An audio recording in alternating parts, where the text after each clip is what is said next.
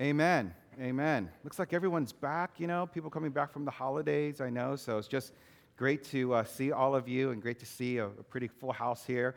So I want to continue to encourage you to just invite your friends and invite your neighbors uh, to our this, this time of year. It's just a great time, especially if you have coworkers, people that, you know, have questions about Christ. I think SCAC is just a great place to explore those questions as well. All right? Can you believe it's only eight days away from Christmas? Pretty good, right? Yeah, we could woo for that, of course, you know. it's awesome. Eight days away from Christmas. And I hope that this particular series that we've been going through as well has also helped you to uh, really get into the Christmas spirit, not just that of consumerism, right, of course, but really understanding it is God who has come to us. And that's what this series is about Christ, the newborn King. And we have these particular, those three icons there. You have the manger, if you didn't know what that was. It wasn't just an X and someone put something on top. It's actually a manger, then a cross, and then, and then um, the crown. And so the manger, that was our very first week. And we talked about that when God does something big, he starts small. And then the next week we talked about the cross, and we looked at John chapter 1, which is an interesting place to look at because it's so different from the other gospel Christmas stories. And John ties in the birth and the coming of Jesus all the way back to Genesis 1. And what we saw was so amazing there. What the Christmas story tells us is that God's intention for the world was still intact, and that God's intention for our lives is still intact. That fellowship, that unbroken fellowship with us. And so today we got to the getting to the crown section, we're getting to the king section. So we're going to begin with a question today, simple, very simple question is this. Who is the king of your life? Who is the king of your life right now? Every single one of us, we all have a heart that drives us. There is a primary motivator for us. What is the primary motivator in which you see the world? What gets you up each morning? What governs how you relate to your boss, to your spouse, to your coworker? What governs how you relate to your parents? What governs your thoughts as you drive during the Christmas traffic on 405? What governs how you relate to authority? What governs how you communicate to your spouse? How you relate to the opposite sex, who you choose to date, what governs how much you spend or where you'll live, or maybe it's not just a, a thing or a, a, just a what or a who, Maybe what governs you is a particular emotion. Is it sadness? Is it despair? Is it depression? Is it insecurity, joy, fear, jealousy? Whatever it is, who or what is at the center of your heart? Who is the king of your life? Now, this is really important because on your outline, whatever is king of your heart, whatever is king of your heart, that will actually govern your actions. Who or whatever is king of your heart governs your actions, and your actions will create your future. That's why this question is so important. Now, we all kind of know how powerful this is. For example, if you've ever seen maybe like a junior high school person, like a guy, a junior high guy, or a junior high girl, uh, you know, or a high school guy, once they're a, a guy, especially once, once if he if he's in love, right? Because a junior high boy or a high school guy, he will actually change his life completely when he's in love, right? He will actually start dressing up. He might even stop playing video games. Like you know, you know that's a big deal if they stop playing video games. A junior high guy might even take a shower. He might even take a shower more than a week if he finds someone that he really thinks is, is really amazing. Same thing with girls, right? When a girl falls in love, right? She starts being interested in sports that she wasn't interested in before. All of a sudden, why? Because her boyfriend or the person that she likes is interested in sports. And so she starts going to the basketball game. She starts going to the football game. She's screaming touchdown at the basketball game, right? Why? Why does she do all that? Because someone else, and we've all been there before, because someone else is ruling their heart. And when that something or someone else is ruling your heart, it's like you can become a completely different person, can't you? It's really interesting. And so, what's interesting is that in the story of Christ, the newborn king, it is actually filled with stories or peoples of, of kings. There's all these kings in these stories, and they're all, they're all kings of their own heart. They're all kind of ruling their own lives. And it's just interesting. You have King Herod, you have King, uh, you have Caesar Augustus, the first Roman emperor. You have the mysterious kings from the east who have come. uh, to worship and to find this newborn king of the Jews. You even have Joseph and Mary. And Joseph and Mary, although they are not kings, they are kings in their own lives. And you have all of these particular kings. And then what happens is that Christ, the newborn king, enters into the world and seems to interrupt, disrupt everything. And of course, babies, right? We know that babies, when babies are born, that babies are the king of the home, right? Babies are the king of the castle because when they cry, you have to do something. When they cry, you have to feed them. When they cry, you have to burp them. When you have to cry, you have to hold them. When you, they cry, you have to put them down. When they cry, you know, they have to change his poopy diaper. And even your in laws, right? Even your in laws will serve the baby king. Isn't that amazing? You didn't think they would serve anyone, but they will serve the baby king. And when baby Jesus came, it's the same thing for his household. But for baby Jesus, when he came to the world, he also threatened Herod's throne. This baby Jesus so intrigued foreign rulers, foreign academias, foreign uh, these called these magi. There was these rulers, these academias, these philosophers that they committed years of their life to the study of astronomy and to the study of biblical prophecy, all to figure out when they could meet this biblical, this coming king. The arrival of Jesus directly challenged all the kings in the Christmas story. And God still does that today. So we're going to look at three particular kings. There's more in the story, but I just thought we'd look at three particular kings to understand how this applies into our life. Because whoever or whatever is king of your heart governs your actions, and your actions create your future. And so, what you need to know up front is this is that God is the king of your best future. God is the king of your best future. Now, when you think about your future, I think Christians sometimes we have this odd relationship with what's called the future. But when you think about your future, some of you are set in your future.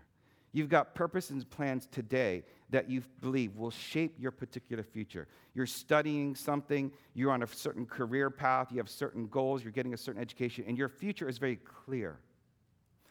But there's some of you also here today where there's certain aspects of your life, when it comes to the future, it's very uncertain. You look at a particular relationship in your work, maybe with your boss, and it's not going so well. You're not really sure your future at the company.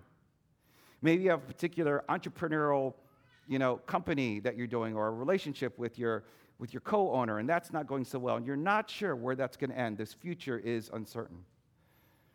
You and your spouse are going through a difficult season. You're not exactly sure where are you going to be in two years, in five years. Are we going to make it? Maybe your relationship with your kids is going through a rough patch. You're not exactly sure where our intimacy is going to be in a couple of months. Where is it in your life? where there are different aspects of your future that you are completely, totally unsure of. And what you need to know up front of this is that God is the king of your best future. So let's look at this.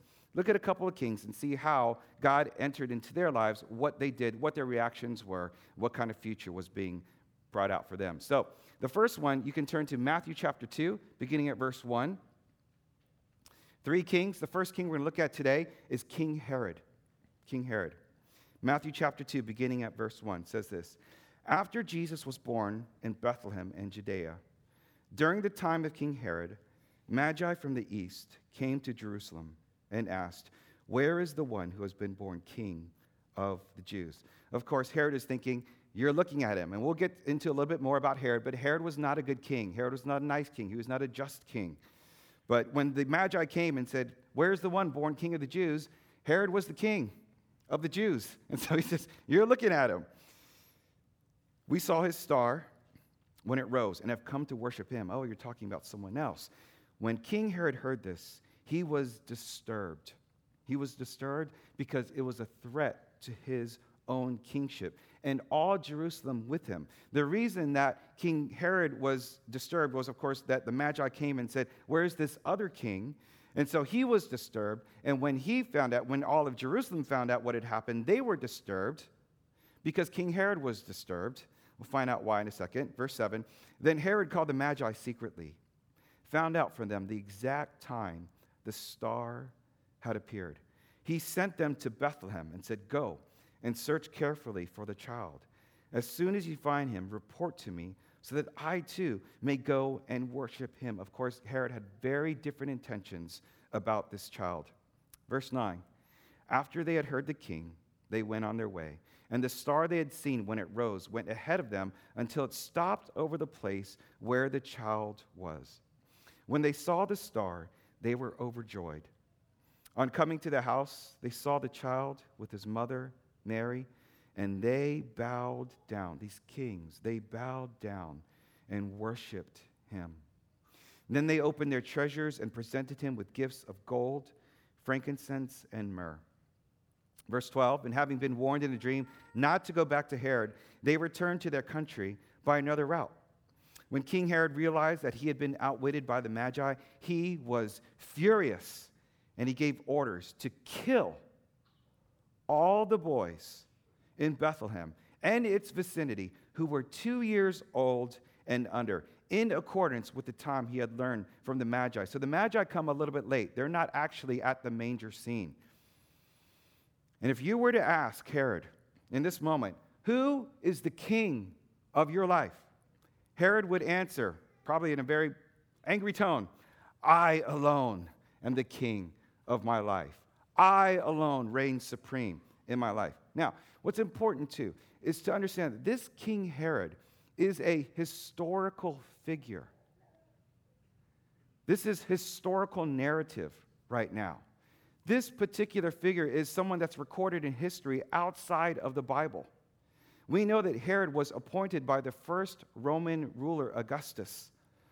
And so we have Roman records. This is not once upon a time, this is not in a galaxy far, far away. Herod was appointed by the Roman Emperor Augustus. Herod was known for his massive building programs in Jerusalem, including the Second Temple, massive government buildings, massive palaces.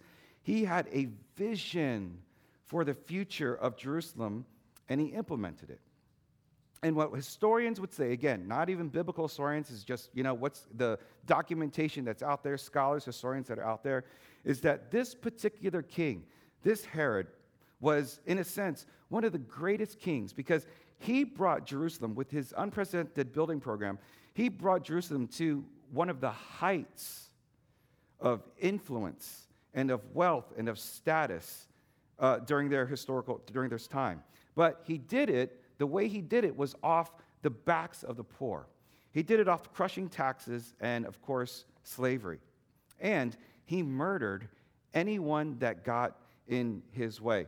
For example, he murdered his first wife, he murdered his first son because his son got too popular.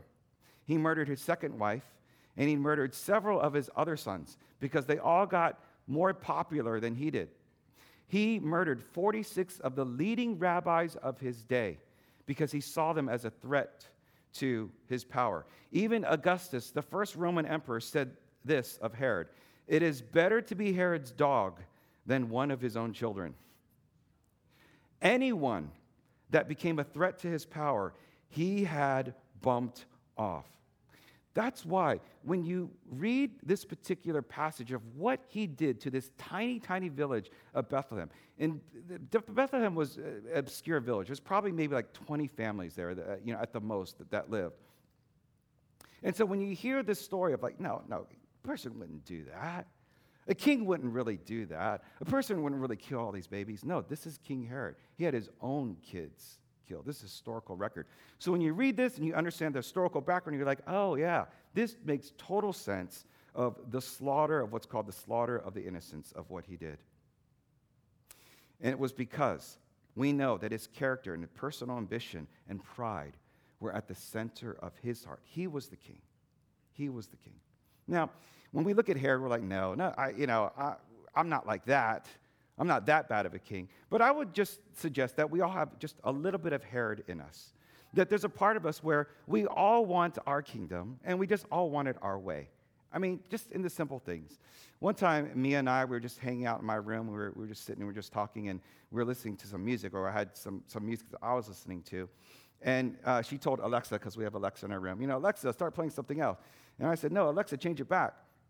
And then we just fought a little bit. And I said, Look, Mia, this is my room. Okay? I get to listen to what I want to listen to. Mia, I'm the kingdom. I, I own this kingdom. You know, I'm the king of my room. Okay, so when I'm the king of my room, I get to listen to what I want to. When you're in your room, you can do whatever you want because you're the, that's your kingdom. Okay, but this room is my kingdom. And then that was end of discussion. Right. So a little bit later in the day, you know, I went to Mia's room. It's like, Mia, your room is a mess. I said, clean your room. She says, no, you're in the kingdom of Mia. I get to do what I want to do. I'm like, dang it. But we all have a little bit of that Herod in us that we want to do what we want to do. We want things to be our way. Now, the problem is that when you get an adult, be an adult, the consequences can be a little bit higher. Things can be a little more dangerous. And what we learn here is that, man, you might, because of your strength and your intelligence, your intellect, and your drive, you know what? You might be able to build a really mighty kingdom all by yourself. But it might be the wrong kingdom. And you might do it off the backs and off the pain of others. It might be just the wrong one. All right, the second kingdom is this the second kingdom is the kingdom of Joseph. And he is the husband of Mary, or to be engaged. He's engaged to Mary. And of course, Joseph, we know, Joseph was not a real king. All right? He didn't have a throne or anything like that. But he was, like all of us are, we are the kings in our own life. And for a man, there's no day that, I can think of where you feel more like a king than on your wedding day or in that engagement period. You just feel like a king. And the way the day of your wedding, you know, you're the most handsomely dressed guy in the room. All eyes and attention are, are on you until the bride walks in, of course. You are the man. All your groomsmen tell you you're the man, right? And engagement and marriage are such a big deal for us. You feel like a king that day. Now, back in first century Palestine, it was an even bigger deal than it was today. Because if you were engaged to be married in first century, it was the social and practically the legal equivalent of actually being married. So engagement socially and legally equals marriage. In the same way, if you were to break off that engagement, no one would say, oh, you broke off the engagement like they did today. They would actually use their term for divorce. So if there was a break in the engagement, it is the same thing today as socially and legally getting a divorce. So this is what happens. Look what happens. When Christ, the newborn king, he crashed Herod's throne. Now, Christ, the newborn king, is going to crash Joseph's wedding plans. Here's what happens in Matthew chapter 1, beginning at verse 18. This is how the birth of Jesus, the Messiah, came about. His mother Mary was pledged to be married to Joseph. But before they came together, he was found to be pregnant through the Holy Spirit. She was found to be pregnant through the Holy Spirit. Because Joseph, her husband, was faithful to the law. In other words, he was a godly man. He, he was a good man. For any fathers in here, if you have a daughter, this would be a guy that you would be like, yeah, I would want my daughter to marry because he's such a good guy. And yet, did not want to expose her to public disgrace. He had in mind to divorce her quietly. Now, again, this says a lot here, and you need a little bit of the kind of cultural and historical background. But this says a lot about Joseph. When it says that he's faithful to the law, it means that he was a very practicing, faithful, observant Jew. And when it says that he didn't want to expose her to public disgrace, you see, because of what happened, because, you know, Mary said, I'm, I'm pregnant, Joseph. It's not your baby. And Joseph says, Yeah, I know. We haven't been together, right? And so Mary's coming with this story that nobody would believe. No one would believe this story. Nobody did believe. Even Joseph didn't believe this story. And so he had in mind that he was going to divorce her quietly. Now, what Joseph could have done is to expose her publicly because he had every right to do that according to the Mosaic law. He could have her labeled as an adulterer. He could have, if he wanted to, had her stoned, if he wanted to. But it says this is the kind of person that Joseph was. He was a good guy, he was a godly guy. He didn't want to expose her to public disgrace. So he had this other plan. He says, There's a lot of drama going on. And I don't want to do this to Mary, and I don't want to do this to myself. I'm going to divorce her quietly. So, if you were to ask Joseph, like, who's the king of your heart? Who's the king of your heart? What's guiding you? He would say, God is the king of my heart. Adonai, the king of kings, the Lord of lords. Yet, when Christ, the newborn king, enters Joseph's kingdom, Joseph wants to divorce himself from God's plan. And you find at the center of Joseph's heart is this idea I just want a nice, normal, polite kingdom with a no drama future. That's where Joseph was. That's what the king of king is of his heart.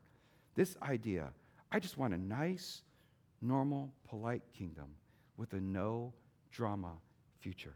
Again, how do we know this about Joseph? It's because in those words, he wanted to divorce her quietly. And if you were a first century Jew and you were reading this, you would, uh, that, that Joseph wanted to divorce her quietly, you would be rolling your eyes and you would be laughing on the floor. Because in their culture, there is no such thing as a quiet divorce. It is impossible. And the fact that he comes from this very small town called Nazareth, where everyone knows each other, half the town is related in some way, everyone knew they, would, they were already engaged. If they got divorced, it would be the scandal of Nazareth. It would be the top story on TMZ for months. Neither of them would want to be seen in public because of the social shame and disgrace. Gossip, rumors, bad mouthing, judgment, condemnation would follow them the rest of their lives. But Joseph, in his mind, he actually thinks he can get away with this. He actually thinks he can divorce her quietly and get back to his life. See, because Joseph, he was such a good guy, and he wanted a nice, normal God and a nice, normal kingdom, polite, responsible, no drama wedding, because at the center of his heart was being normal. At the center of Joseph's heart was pleasing others. At the center of Joseph's heart was being a socially acceptable God follower. And he thought he could have all of that back by quietly divorcing Mary. It's impossible. Now, what's interesting is this.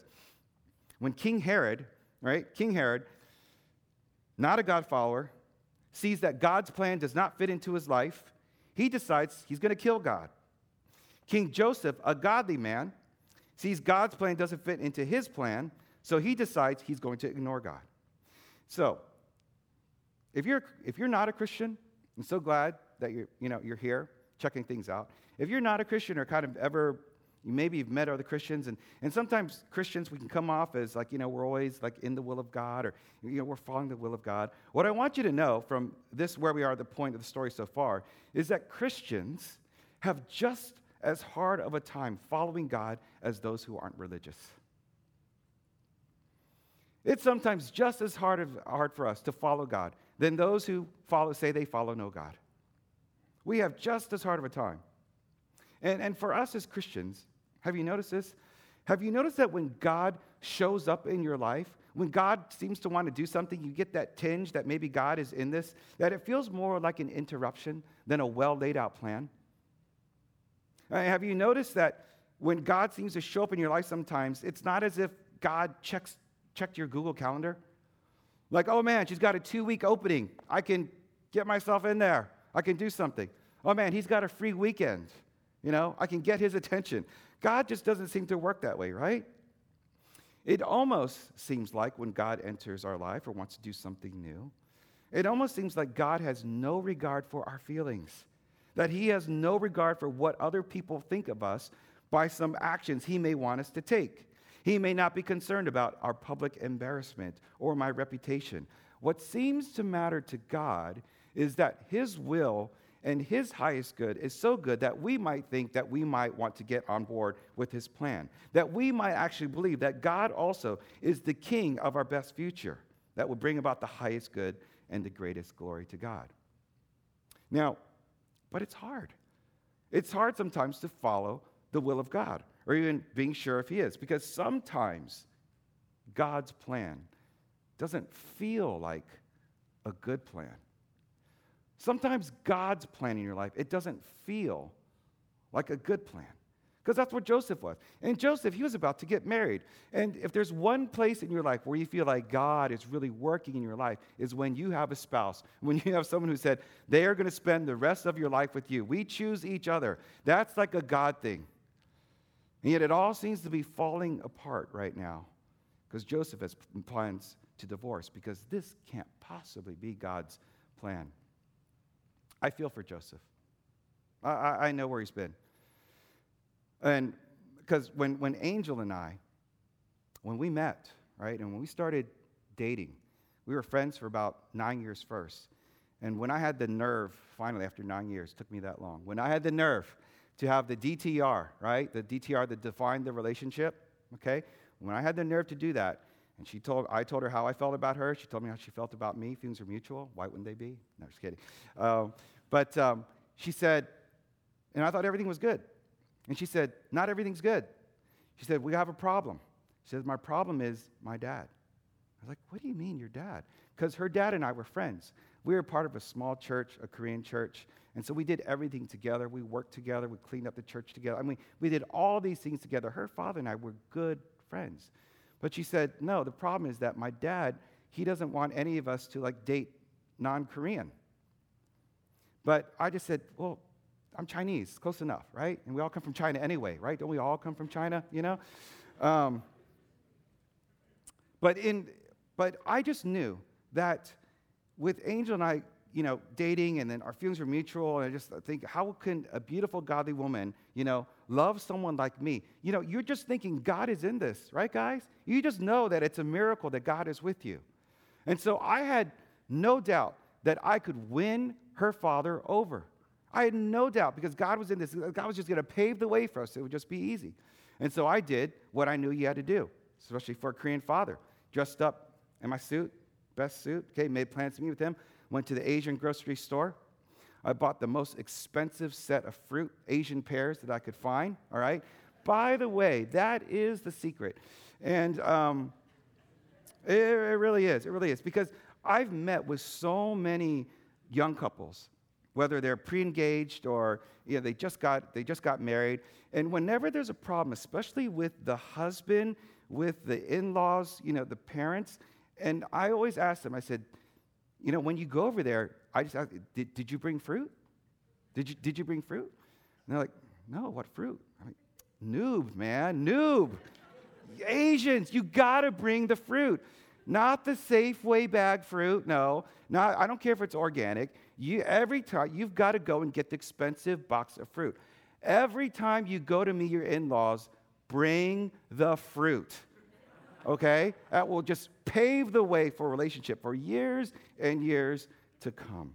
Now, so I brought the fruit and at the door, and I knew this was going to go good. I was like, Angel, I got this. And so went there and I talked to her, talked to her dad, and as we were talking, things were not going the way of Christ. They just weren't. I was just getting no after no after no. And he came back to the, it just came back to this one statement where he made, it was just one of those moments where he just laid it down like, boom, this is it, Roy. I have told my kids they are not to marry non Korean. And that was it. Boom. That was it. In that moment, everything that I thought was the will of God did not feel like the will of God.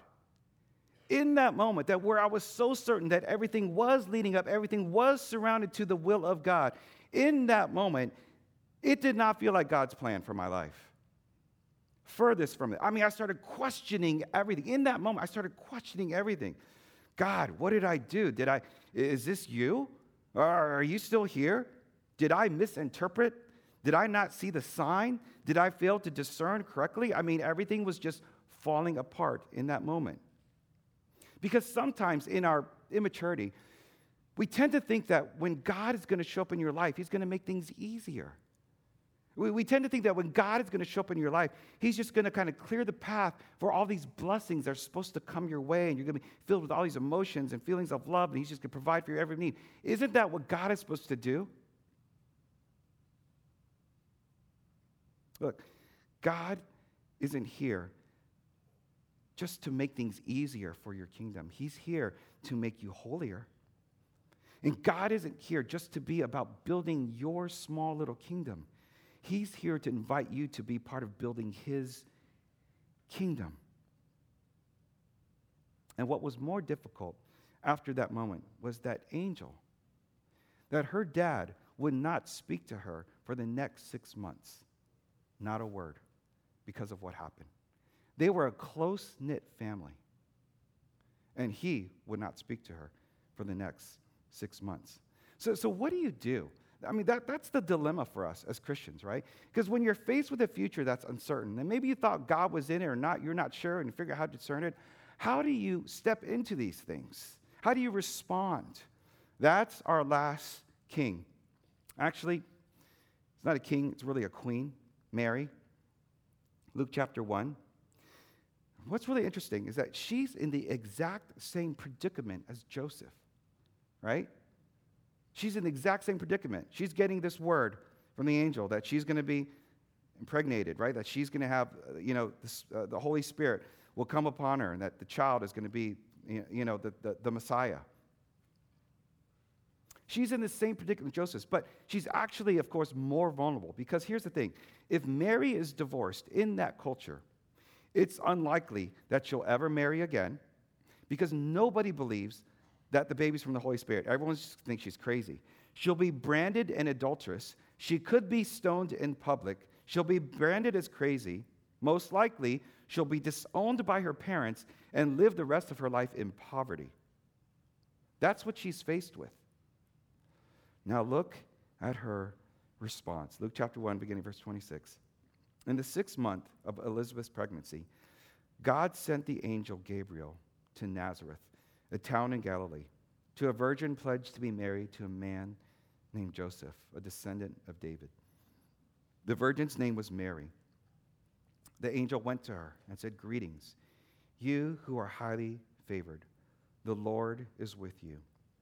At this, verse 29, Mary was greatly troubled when Herod knew that God was coming, he was troubled. Joseph was troubled. Mary was troubled.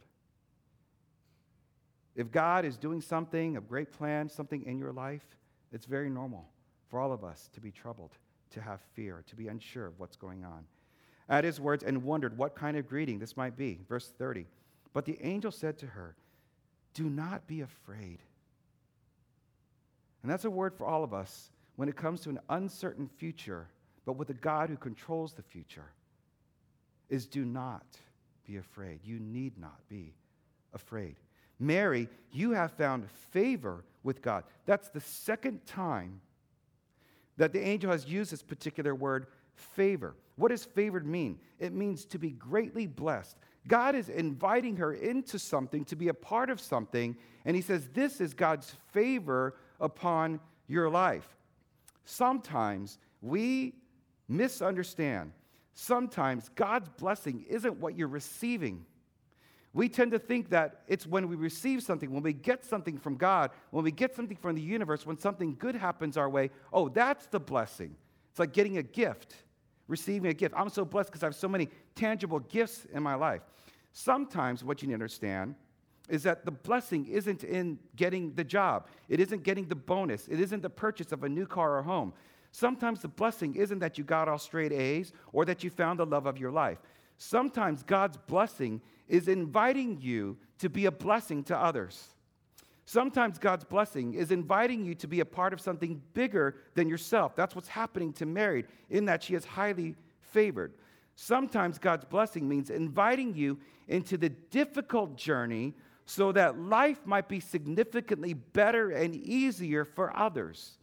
See, I think we confuse blessing with receiving something when Jesus stated clearly it is more blessed to give than to receive.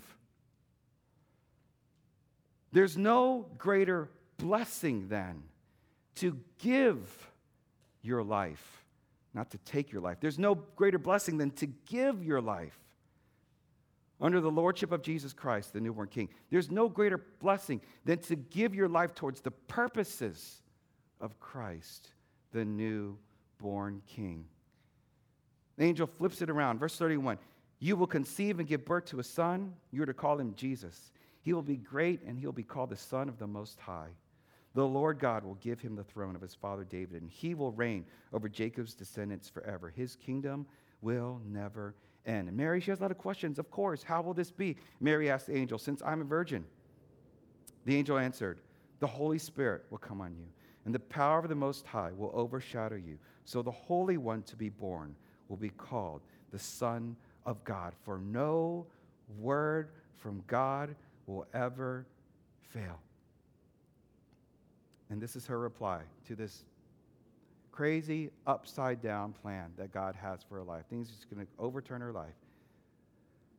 I am the Lord's servant, Mary answered. And here it is. Here it is. These next words is how we know who the king is of Mary's heart. She says this Let it be, let it be unto me according to your word. God, whatever it was, just let it be. Let it happen. Whatever your plan is, let it be. Let it be unto me. Whatever you say, God, let it be unto me. Whatever's happening in my life, God, let it be unto me. God, whatever your will is, let it be unto me. God, whatever you've allowed even to, into my life, God, let it be unto me. Now, with that one, I don't want you to get confused because this verse has been grossly misinterpreted over the years. Let it be unto me is not sober resignation of your circumstances. I don't know, something bad has befallen me or I'm in a bad situation, so I'll just let it be. I'll just let this horrible circumstances wash over me. You know, I guess I'm just a failure. I just don't cut it. I deserve, you know, these bad circumstances. Or I'll just wait on the Lord to do something new. I'll wait on the Lord to, to give me a job. Let it be unto me is not sober resignation where it's like my life is just horrible and I deserve this and I won't do anything about it because I'll just let God's will rule and reign in my life. Let it be unto me. No, let it be unto me is courageous acceptance. It is courageous acceptance.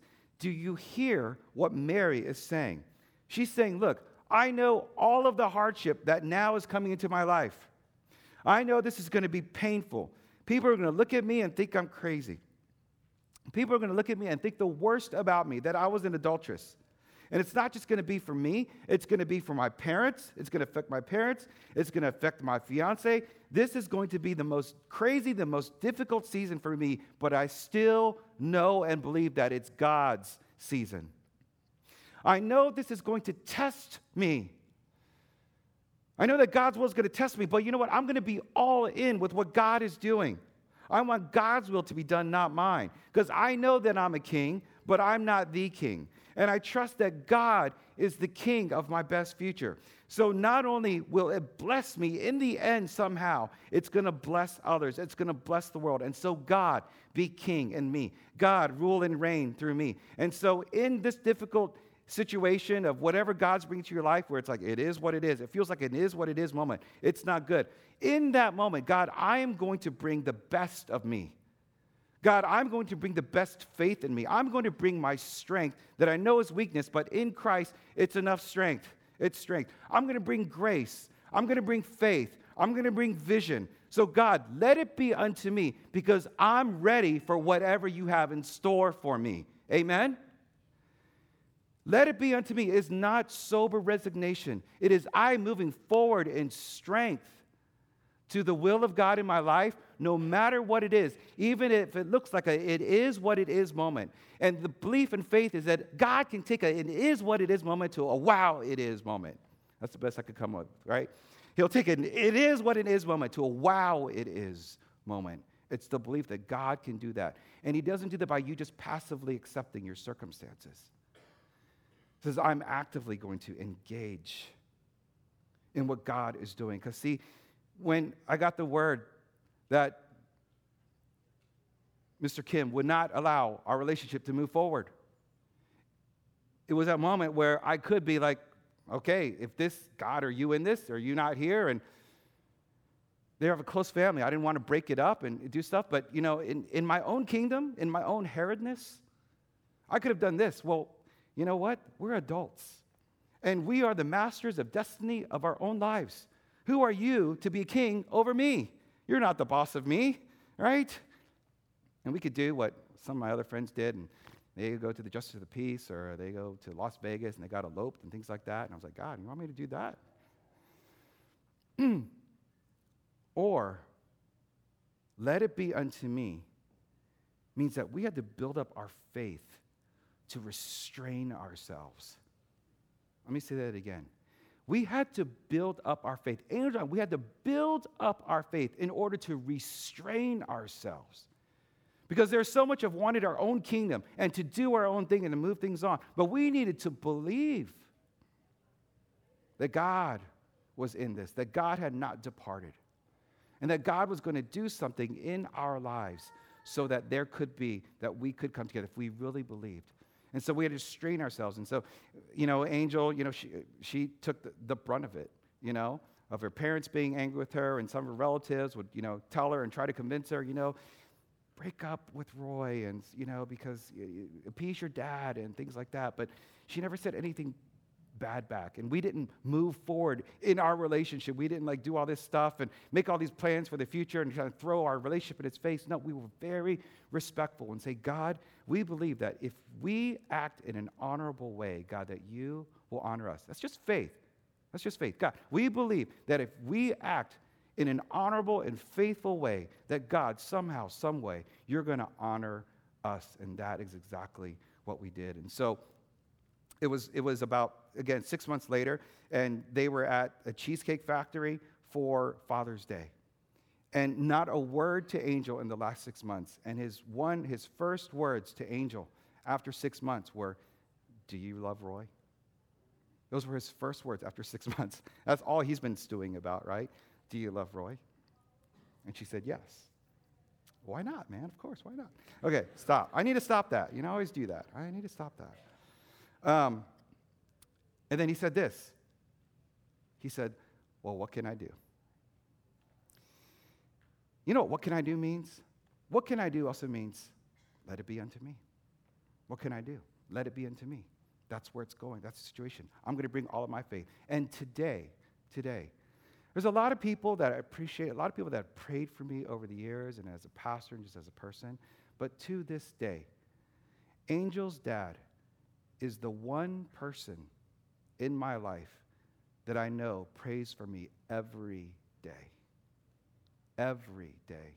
If you're not familiar with the Korean culture and the Korean church and going to prayer meetings early in the morning, 5 o'clock in the morning, doing that every day, Angel's father to this day is the one person I know that prays for me every single day.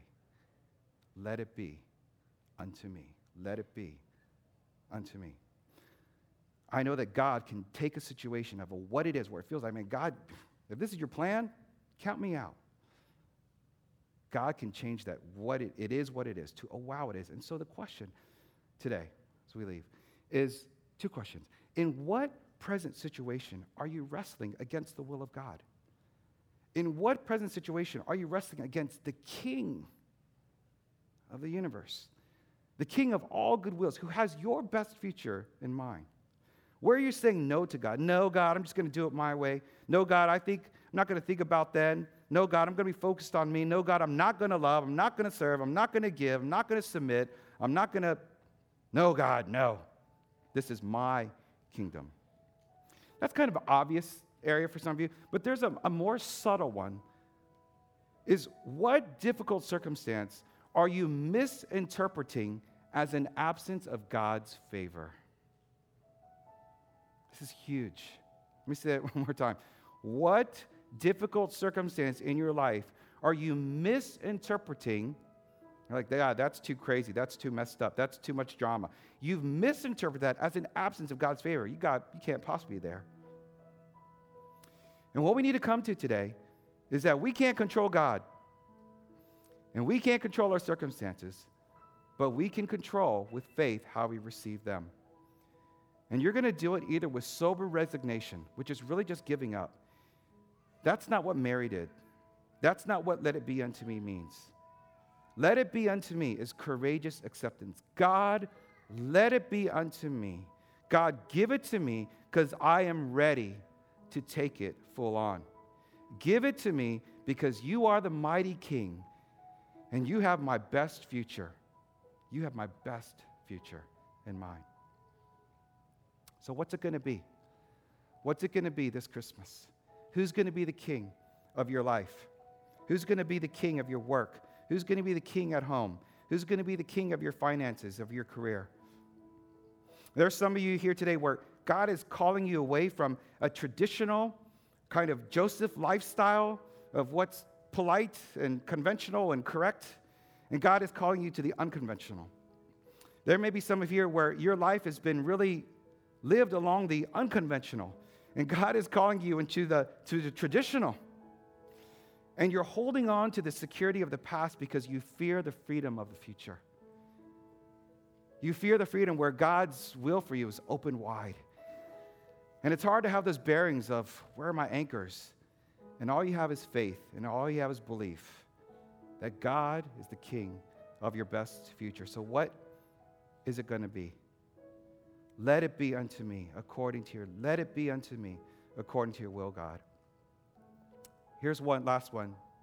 This one's a little bit less obvious, but some of you here today, and maybe you're you're still checking out this religion thing and still trying to understand God. Some of you are fighting against the embrace of God.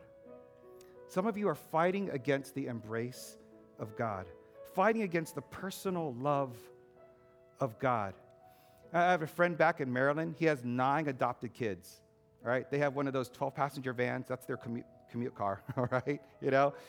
And I just remember one of the stories you tell me is that when you adopt these kids sometimes is that they're so not used to love and they have these temper tantrums. And what you have to do is you have to hug them.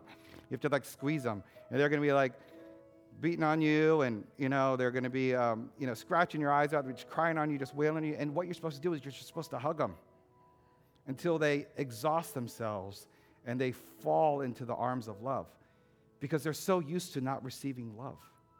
They just don't want it. They're just uncomfortable with it, not sure. And when they're kids, that when they're exhausted, they exhausted in the arms of love. That's when they start feeling the healing embrace of what real love is. That's where some of you are. You're fighting against God. You're like beating against the chest of God in His warm embrace. He's got His embrace around you, but you won't have it. And you say things to God, no, you don't love me, or I'm not worthy of your love, or I failed you so many times. And yet God is steady in His arms because neither height nor depth heaven or earth, angels, demons, that nothing can separate us from the love of God. Stop fighting against God. Let Him love you. Let it be unto me. Let God love you. Let Him forgive you completely. Let God accept you. Where are you fighting against God? You can say, Let it be unto me. I'm a king. I know I'm a king. I'm the king of my own universe. I know king. I'm a king, but there's a king greater than me. I know that I have a kingdom, but there's a kingdom greater than mine. I am a king, but I choose, I choose in this day to say that I am the Lord's servant. Let it be unto me. Let's pray. Yeah, God, thank you so much uh, for this morning that we can all be together. And thank you for Jesus Christ, the King of Kings and Lord of Lords, who would have the audacity just to break into this world, break into our lives, believing, believing that his goodwill would actually be worthy of overriding our own small wills. And so we kind of we want to come today, Father, as a people that are humbled, humbled, and trusting, and Lord, knowing that your will is greater than mine, that I'm a king, but I'm not the king. And so I just pray for us, Father, today, as this your Spirit is applying this in our lives, that where are we fighting against you? Where we have we misinterpreted some really tough circumstances, and we've misinterpreted that as being that it's an absence of your favor, when it's through the difficulty and it's through our sacrifice that you are making something completely new. Help us, Father, to be a people of strength and of faith, to say, Let it be unto me. I am the Lord's servant. So, whatever circumstance is difficult in our lives, whether it's a relationship with our spouse or our kids, whether it's through certain circumstances that are so difficult, it makes us just want to break away from faith or it makes us just want to, to believe that you're not in this. God, may we know that we have the Spirit in us that gives us the faith and the strength to say, Let it be unto me. Whatever comes my way, I will stand firm in the belief in the goodness and the will of God. That God's best intent for me, that, that the future is held, Father, in your hands. And so I will follow you. I will be restrained from doing things that would not be in line with your will. And God, I will be empowered to do the loving thing, to do the sacrificial thing, to do the honoring thing. Because I believe that you can take an is what it is moment and you can change it into a wow, it is moment. Because you are the king of my best future. Thank you, Father. In Jesus' name we pray. Amen. Amen, church. Let's all stand. Let's sing together.